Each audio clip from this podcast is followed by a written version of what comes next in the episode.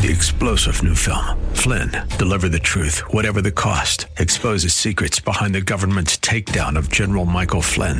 Flynn knew what the intel world had been up to. He ordered the first audit of the use of contractors. This set off alarm bells. He told the truth. He was the most dangerous person for Donald Trump to hire. They had to get rid of Flynn. Flynn, deliver the truth, whatever the cost. Available now. Watch it today. Go to salemnow.com. Salemnow.com. The following program is sponsored by the National Prayer Chapel.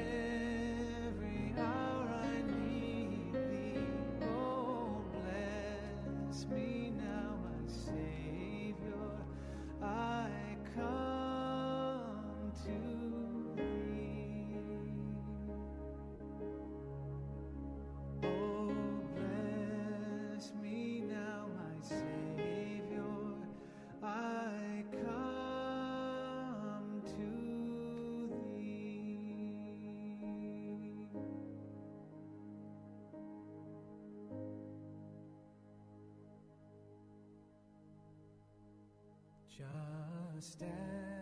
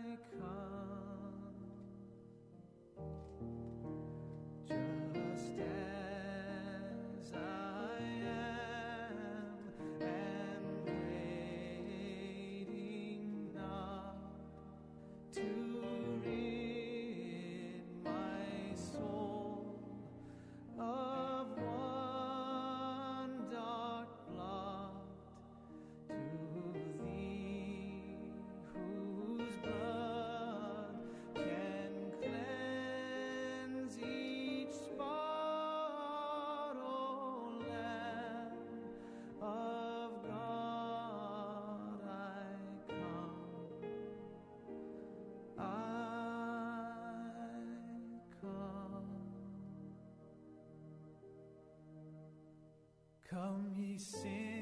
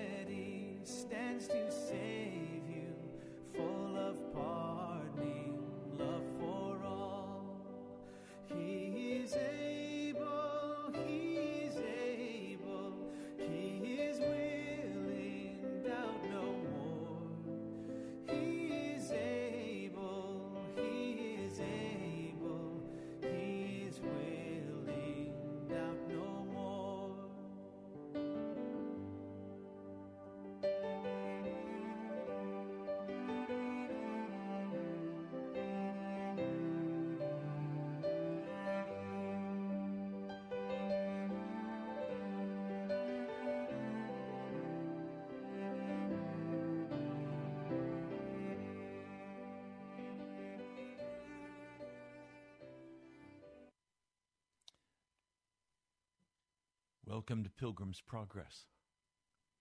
I'm Ray Greenley from the National Prayer Chapel. Hebrews, the 10th chapter.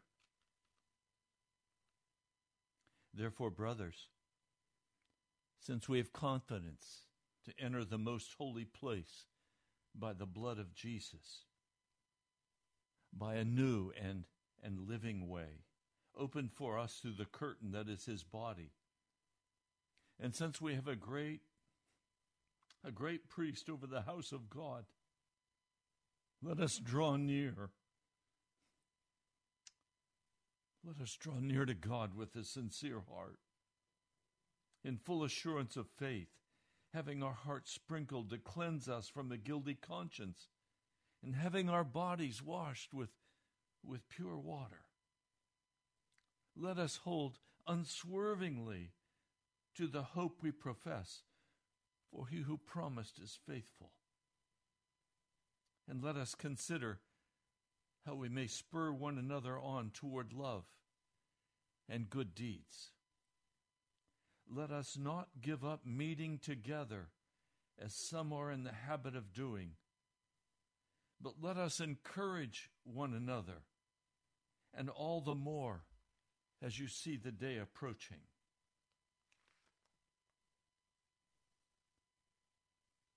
There's a story that I want to share with you briefly. Not the entirety of it, but a portion of it. The disciples have, through the grace of God, been able to heal a man as they were going into the temple.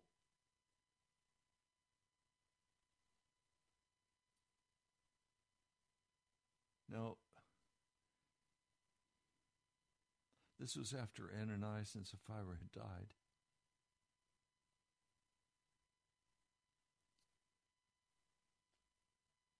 They put the apostles in jail.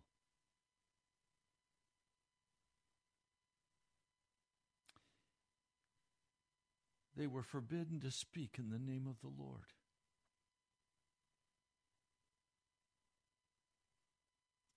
Now I want to read to you what they said. Mark it well. Acts, the fifth chapter. I'm going to begin reading in verse 27. Having brought the apostles, they made them appear before the Sanhedrin to be questioned by the high priest. We gave you strict orders not to teach in this name. Yet you have filled Jerusalem with your teaching and are determined to make us guilty of this man's blood.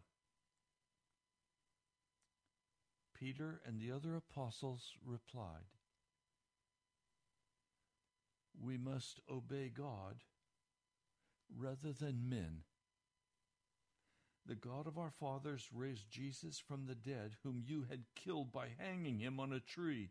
God exalted him to his own right hand as Prince and Savior, that he might give repentance and forgiveness of sins to Israel. We are witnesses of these things, and so is the Holy Spirit, whom God has given to those who obey him. When they heard this, they were furious and wanted to put them to death. Then the scholar Gamaliel speaks to them, advises them not to touch these men. His speech persuaded them not to kill them. So in verse 40, the Sanhedrin called the apostles in and had them flogged.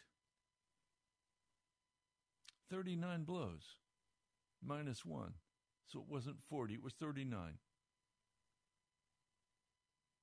Then they ordered them not to speak in the name of Jesus, and they let them go.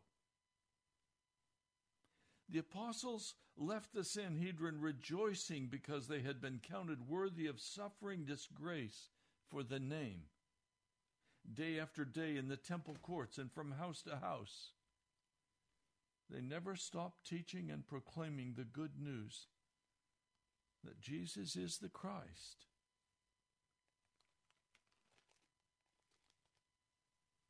We're in trouble. We need a new kind of church.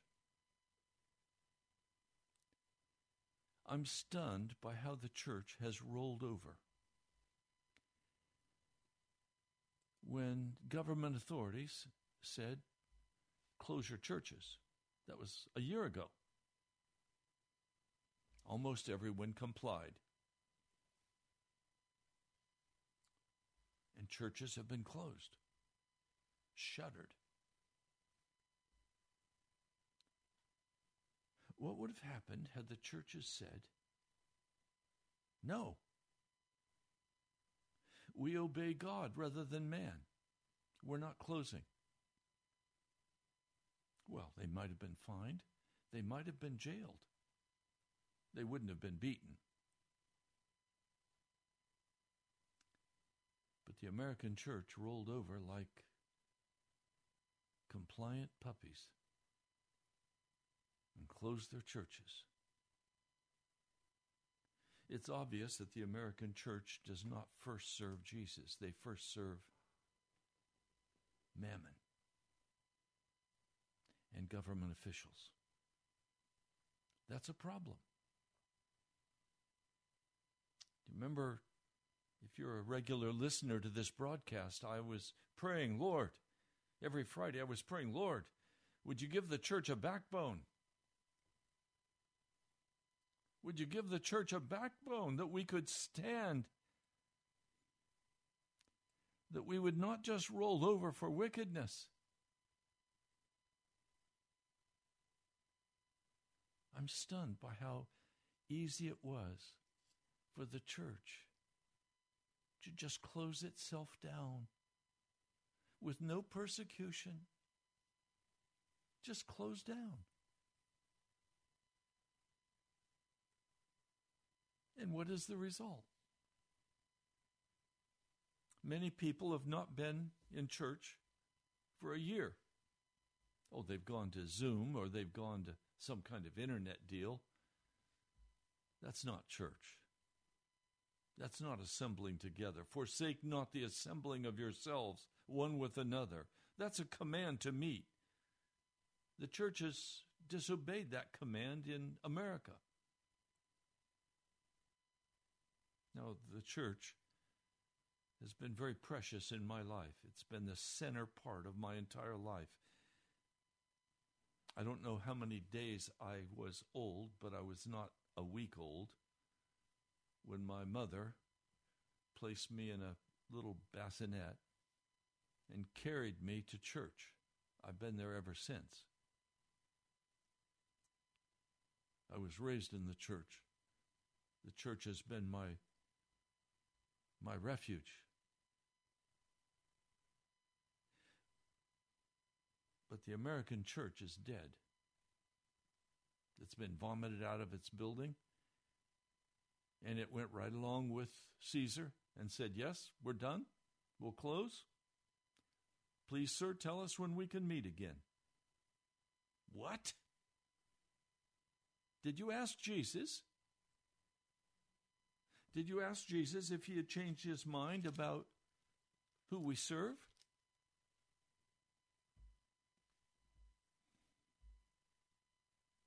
Well, all I can say is Jesus is going to have to create a new church. A church with backbone, a church that walks in integrity,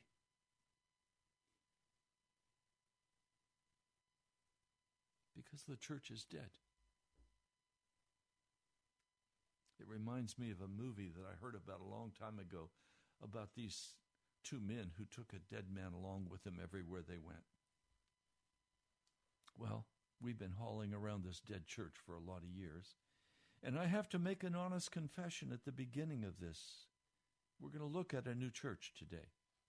And this week we'll be looking at what it means to be a new church from the scriptures, from the New Testament, from the book of Acts. When I started at the Lord's leading with Pastor David Wilkerson's help, when I started the National Prayer Chapel, it was with every intention that this would be a new kind of church, that we would not walk in the old ways I was a total failure in that. We went to the same old, same old. We went to a place where people came and gathered once a week, listened to me preach, had some activities together, and, and that was church. That's the old church. In America, the church is a culture.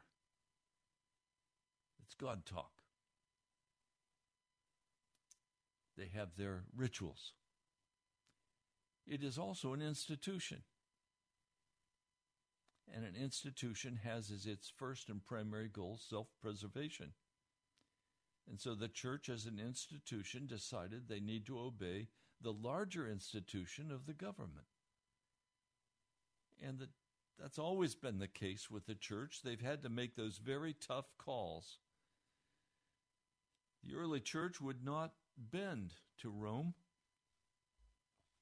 They refused to, to incorporate. They would not be 501c3s, equivalent for that day. They were harassed, they were killed, they were punished. It was very serious. And this conflict with the church and the government has been going on for many years 2000 from the time of Jesus. Jesus went before Pilate. He would not argue with Pilate. They crucified him. And the church, through the years, has tried to develop ways of dealing with and getting along with governments. China, the church is having a horrible time with the government. The government of China hates the church and hates Christians. So they've been forced to to leave their buildings, often having them demolished by the communist government, and they meet in homes or in business places. Well, what I'm saying is we have a very long history, a 2,000 year history of conflict with the government. I don't advocate conflict of any kind. I don't advocate violence of any kind. But I do stand firmly that the church must be principled based on the teachings of Scripture and not on the cultural or social norms of the day. And the National Prayer Chapel became a failure. Because it wanted to be a, a normal American church.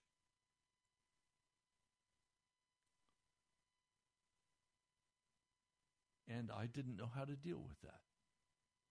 I do today. That's why I'm saying there has to be a new kind of church. And what should that church look like? How should it function?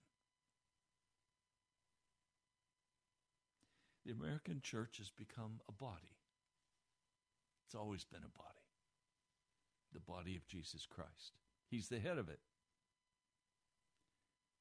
But when you make a business out of a church, when you make a business out of a body, in America, we call that prostitution. And the American church has prostituted itself to the government, often getting large amounts of government money for their social NGO programs.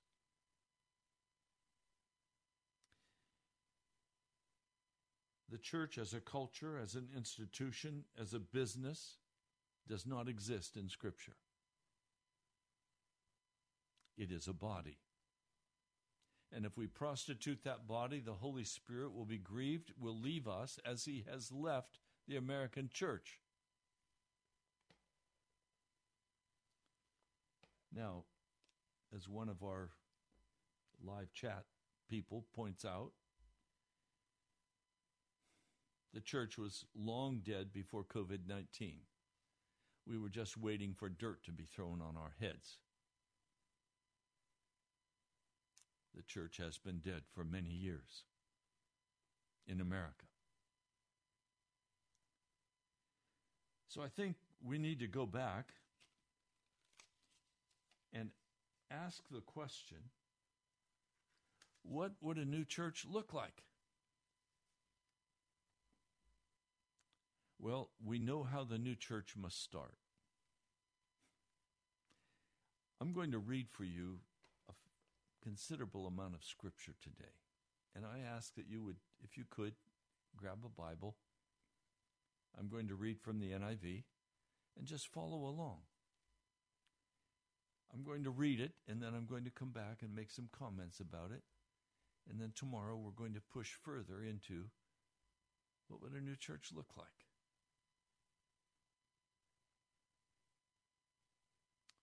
We'll begin in Acts.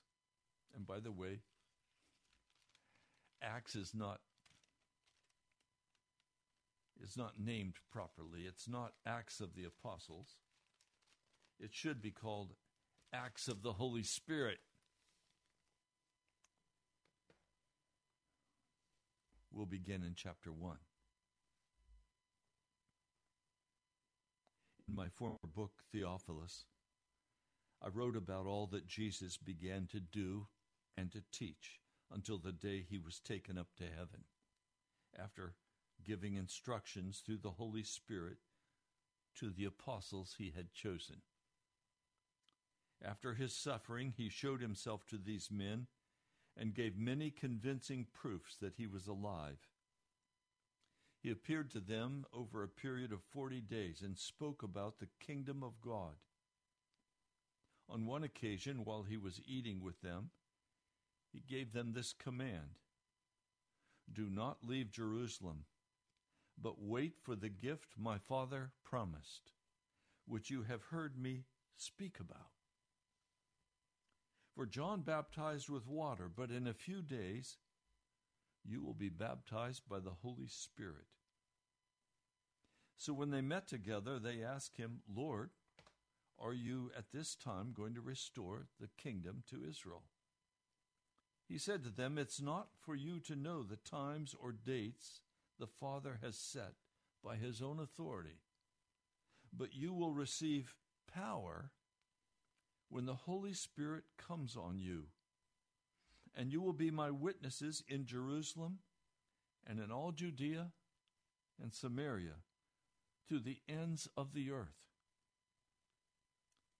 After he said this, he was taken up before their very eyes, and a cloud hid him from their sight. They were looking intently up into the sky as he was going, and when two men, dressed in white, stood beside them, Men of Galilee, they said, why do you stand here looking into the sky? This same Jesus, who's been taken from you into heaven, will come back in the same way you've seen him go into heaven. Then they returned to Jerusalem from the hill called the Mount of Olives, a Sabbath day's walk from the city. And when they arrived, they went upstairs to the room where they'd been staying. Those present were Peter, John, James, and Andrew, Philip, Thomas, Bartholomew, and Matthew, James, son of Alphaeus, and Simon the Zealot, and Judas, son of James. And they all joined together constantly in prayer, along with the women and Mary, the mother of Jesus, and with his brothers. In those days, Peter stood up among the believers, a group numbering about a 120. And he said, Brothers,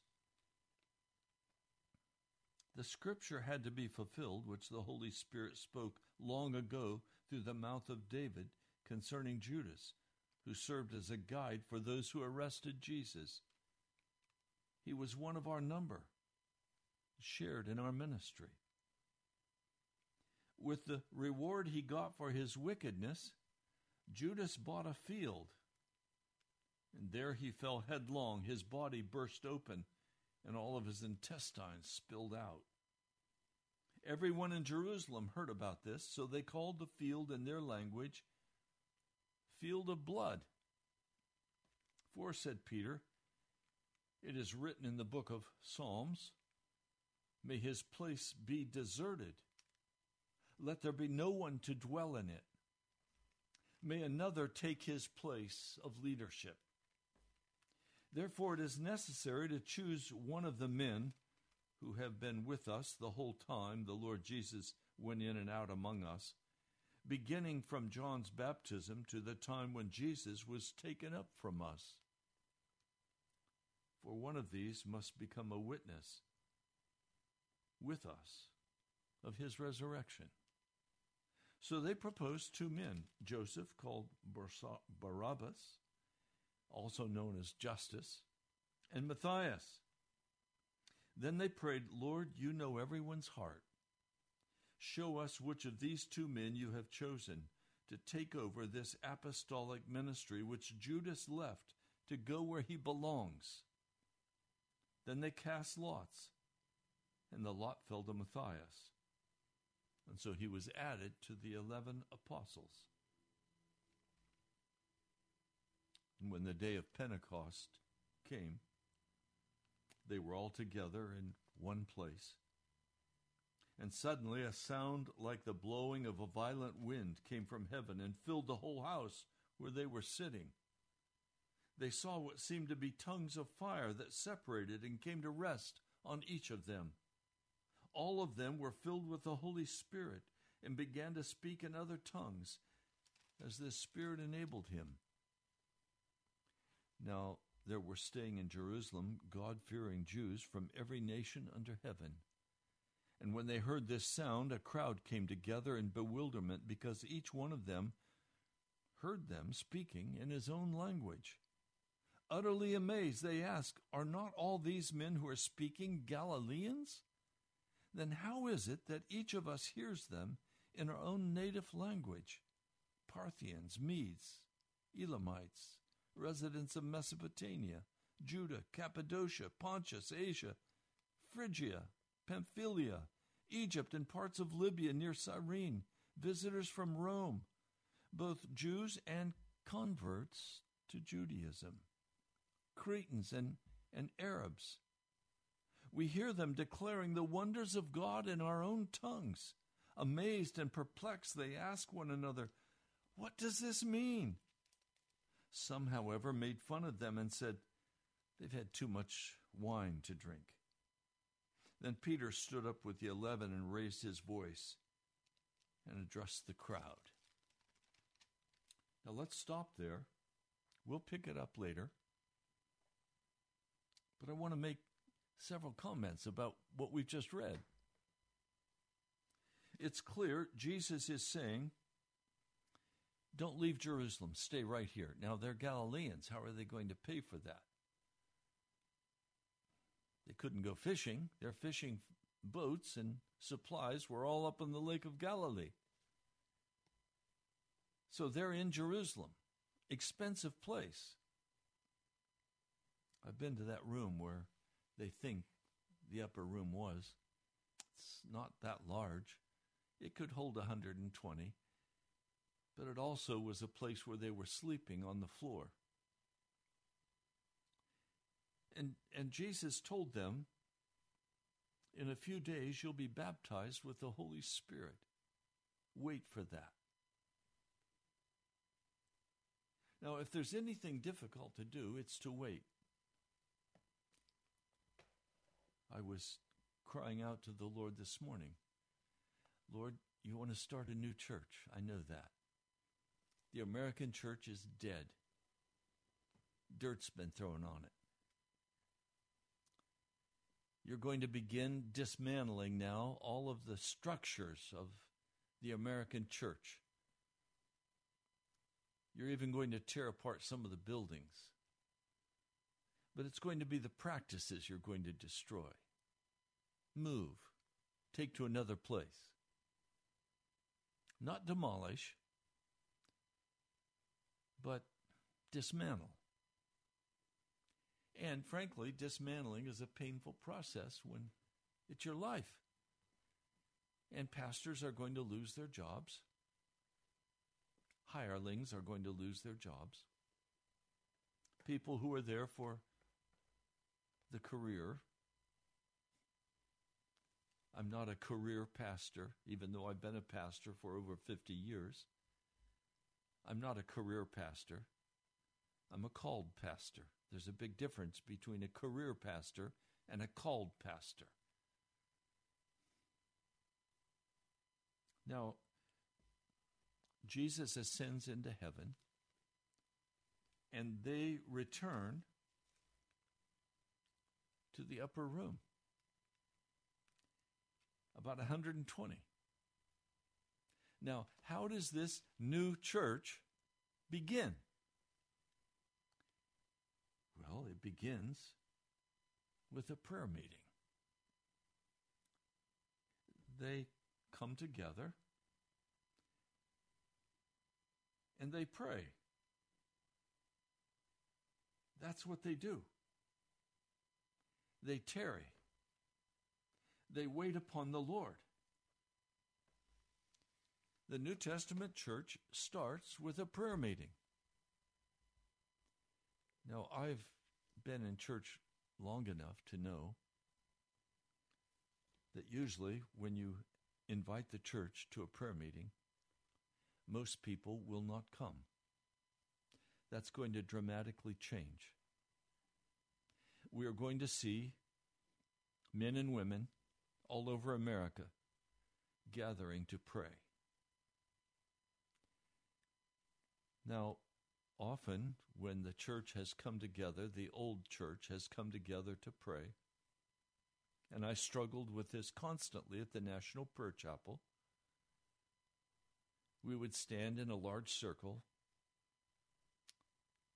Only one or two people would cry out, sometimes with tears. Most would pray about Aunt Sally's toe, or they'd pray some casual thing with no real expression. And I would say to the Lord, Lord, how can we be a national prayer chapel and we don't know how to pray? And I'll be very honest with you, the National Prayer Chapel has never learned how to pray. We're going to, beginning last Sunday, and this coming Sunday, it'll go much deeper. We're going to learn how to pray. We're going to learn how to pray with intercession and tears. We're going to learn how to pray for one another. We're going to learn how to pray for America. And we're not going to move on until we've learned. I'm not going to preach at the prayer chapel again until we know how to pray. That's the first step of this new church. This new church that God is going to raise up in America is going to be a church that prays, that knows how to intercede with tears, that knows how to lift their hearts before Almighty God and cry aloud and not turn away until they have prayed through. It says in verse 14, Acts 1 14, they all joined together constantly in prayer, along with the women and Mary, the mother of Jesus, and his brothers. They prayed. They cried aloud. Not casual little prayers about, bless me, bless me. Confessions. Confessions of, of wrongdoing or confessions of anything that was out of line with the Holy Spirit. Getting their hearts right. We're told in the New Testament to ask, seek, and knock. That's in Luke 11. That's the passage we'll stand on. I can ask, oh, by the way, could you pass the beans? Or could you pass the salt? Oh, sure, no problem. That's asking. Seeking is when I get up from the table and I go looking in the refrigerator because I need the ketchup.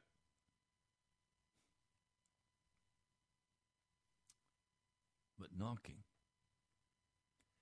that's where it gets serious. I'm shut out. I recognize that I'm shut out. And I'm not going to gain entry if I don't knock on the door. If I don't cry aloud and say, Oh, come, answer, open the door for me. Polite little prayers ask. They'll even seek. Lord, we, we seek your face. Lord, we're hungry for you today. Would you come and be among us? Lord, would you send your Holy Spirit today to your church? We gather in the name of Jesus, and you said, Where two or three are gathered in my name, there I am. Lord, would you come and be among us today? Would you bless us with your presence? Huh. But knocking. Knocking recognizes that we're shut out from the presence of God because of our of our life, our sin, our lukewarmness, our casualness, making the old church a business. How horrendous!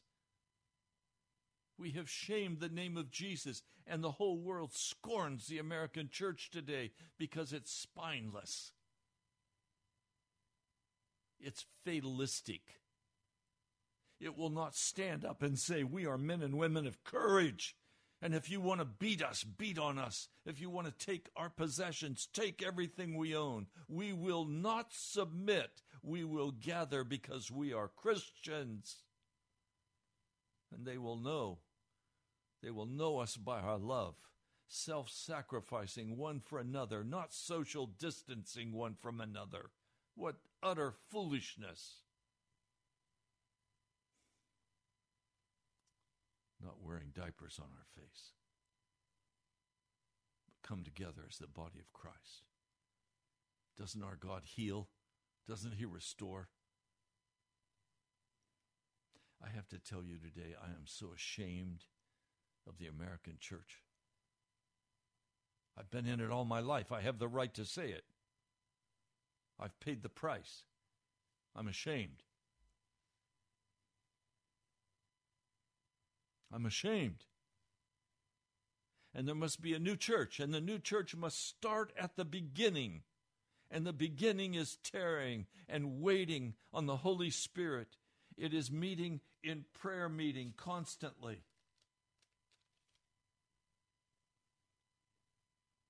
It's where I can call a brother and a sister and say, hey, can you come by tonight? We need to pray together. You know what the, the American old church says? Oh, no, no, no. We can't come out tonight and pray. It's a little bit cold outside. We can't come and have dinner with you tonight because, well, we've got our things to do. What are you talking about? What a shame. I grew up in the old church when it was still had a little bit of life in it, and we met every Wednesday night for prayer meeting, and we prayed. We met every Friday night for youth meeting. We met all day on the weekend. We had dinner together. We were in church all day. Why? Because we loved one another and because we were sold out to one another and because we were the body of Christ. But even then, 50, 60, 70 years ago, dry rot was already in it. We were very orthodox, but we were already spiritually dying. Today it's over.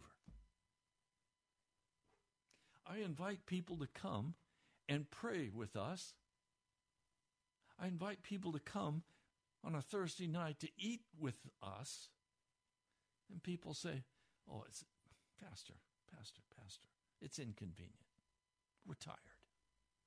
What? Where's your courage? When will you stand up for Jesus and say, I'm willing to die for him? People say, Oh, I'd die for Jesus, but I won't show up for a meeting. And if I do come, I'm going to be late. How horrendous. So please, may I be very blunt with you? Many of you here in Washington, D.C. have not been going to church for a year. What are you going to do? You're going to die with the old church? You're going to die with the old system? Are you going to make Jesus dismantle your life? Or is there a spark yet remaining in your life that says, I must have Jesus no matter what it costs me? I want to gather with other Christians. I want to pray.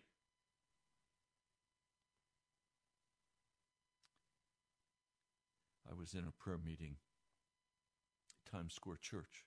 I was sitting on the platform with Pastor David Wilkerson, who was my father in the faith.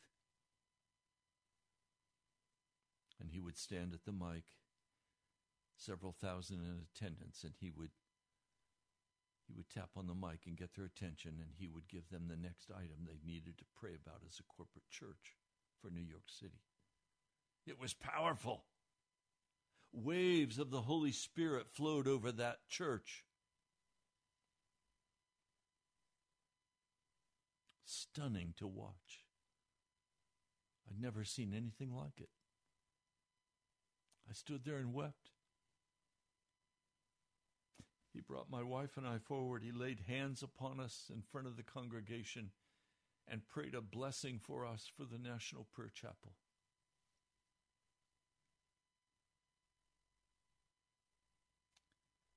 You know what? It's time to pray. It's time for the new church to begin to gather in homes if necessary, in buildings if the pastor has the courage to go against the denominational authorities and meet in their building. It's time for the church to gather and to pray. And if you don't believe there's healing power in the body of Christ, if you don't believe that there's healing in church and you're afraid, then stay away. Go to the Elks Club or go to Walmart or Costco. Where's your church? Go out to eat somewhere. Go to a strip club. They're all open. Go to a bar. They're all open. Just don't go to church because you might get in trouble. Oh, I don't mean to be sarcastic. I'm just so disgusted with what I've seen and what's happening. It's time to go to prayer meeting. Time to turn the television off. Time to turn the internet off. Time to put your cell phones down. Don't bring them to church. Don't bring them to the ecclesia, the body of Christ. It's not a building, it's a people. It's a body, not a business, not a culture, not an institution. Put your put your business practices away. Lay aside your church growth strategies and all your planning processes. I have a new idea. Hold a prayer meeting.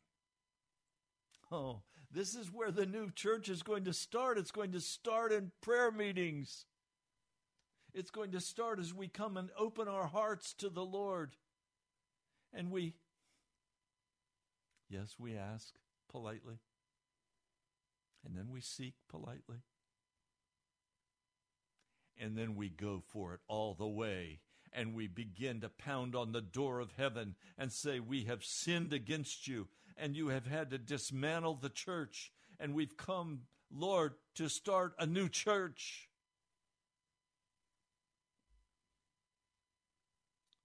And don't come to that new church with all of your prejudice racial prejudice, economic press, uh, uh, economic concerns of how this will affect your income, your prejudice. Lay it all aside. Don't come with expectations and demands. Don't come with theology and demand that we somehow align with your theology. Come with a heart to cry aloud, to pound on heaven's door and say, Jesus, if you don't open a new church, we're going to perish. We need a new church.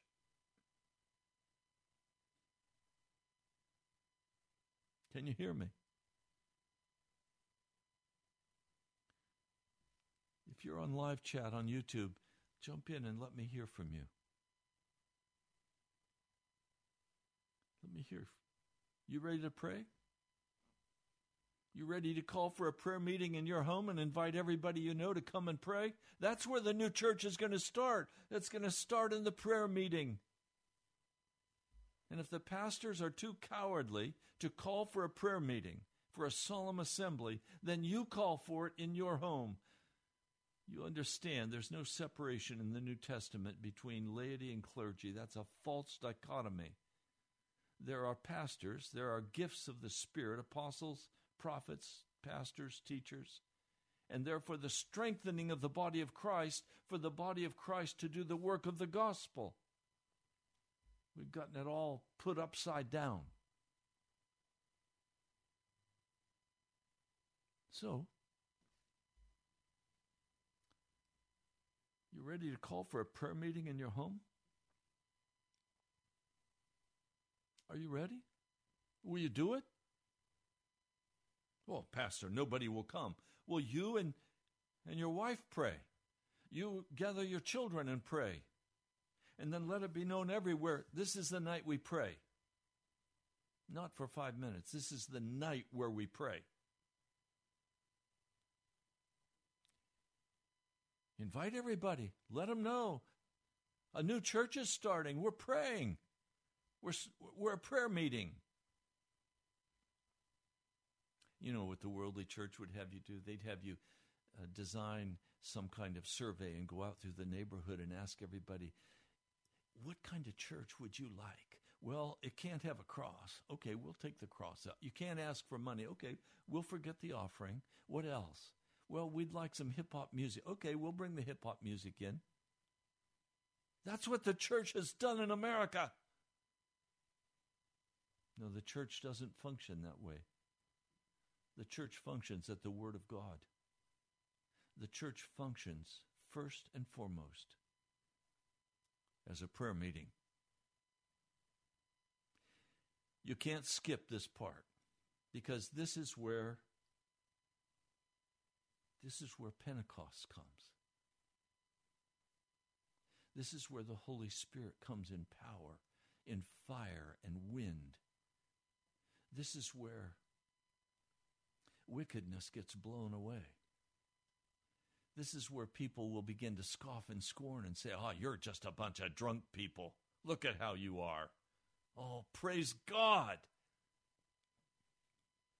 We lay our lives down for Jesus. We don't care what the cost is. I'm going to serve Jesus Christ.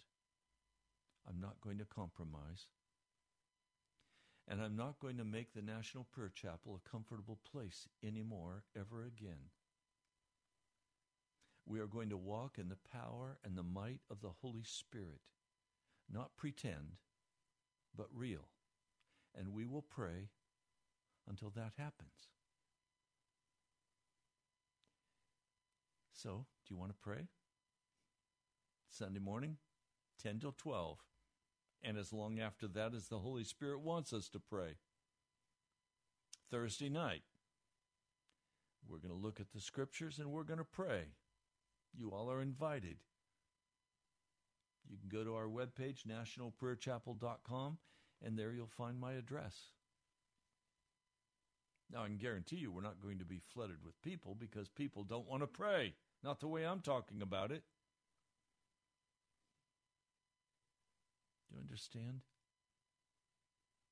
Now, if your heart is touched by today and you'd like to be a part of what's happening, one way you can be a part is help me to cover the costs for this broadcast so I can continue into next month. We've come to the end of the month and we're still far short, but I thank I thank Mike and Dirk, Gloria, and others of you who've been sacrificially giving my brother, my sister, God bless you. Thank you.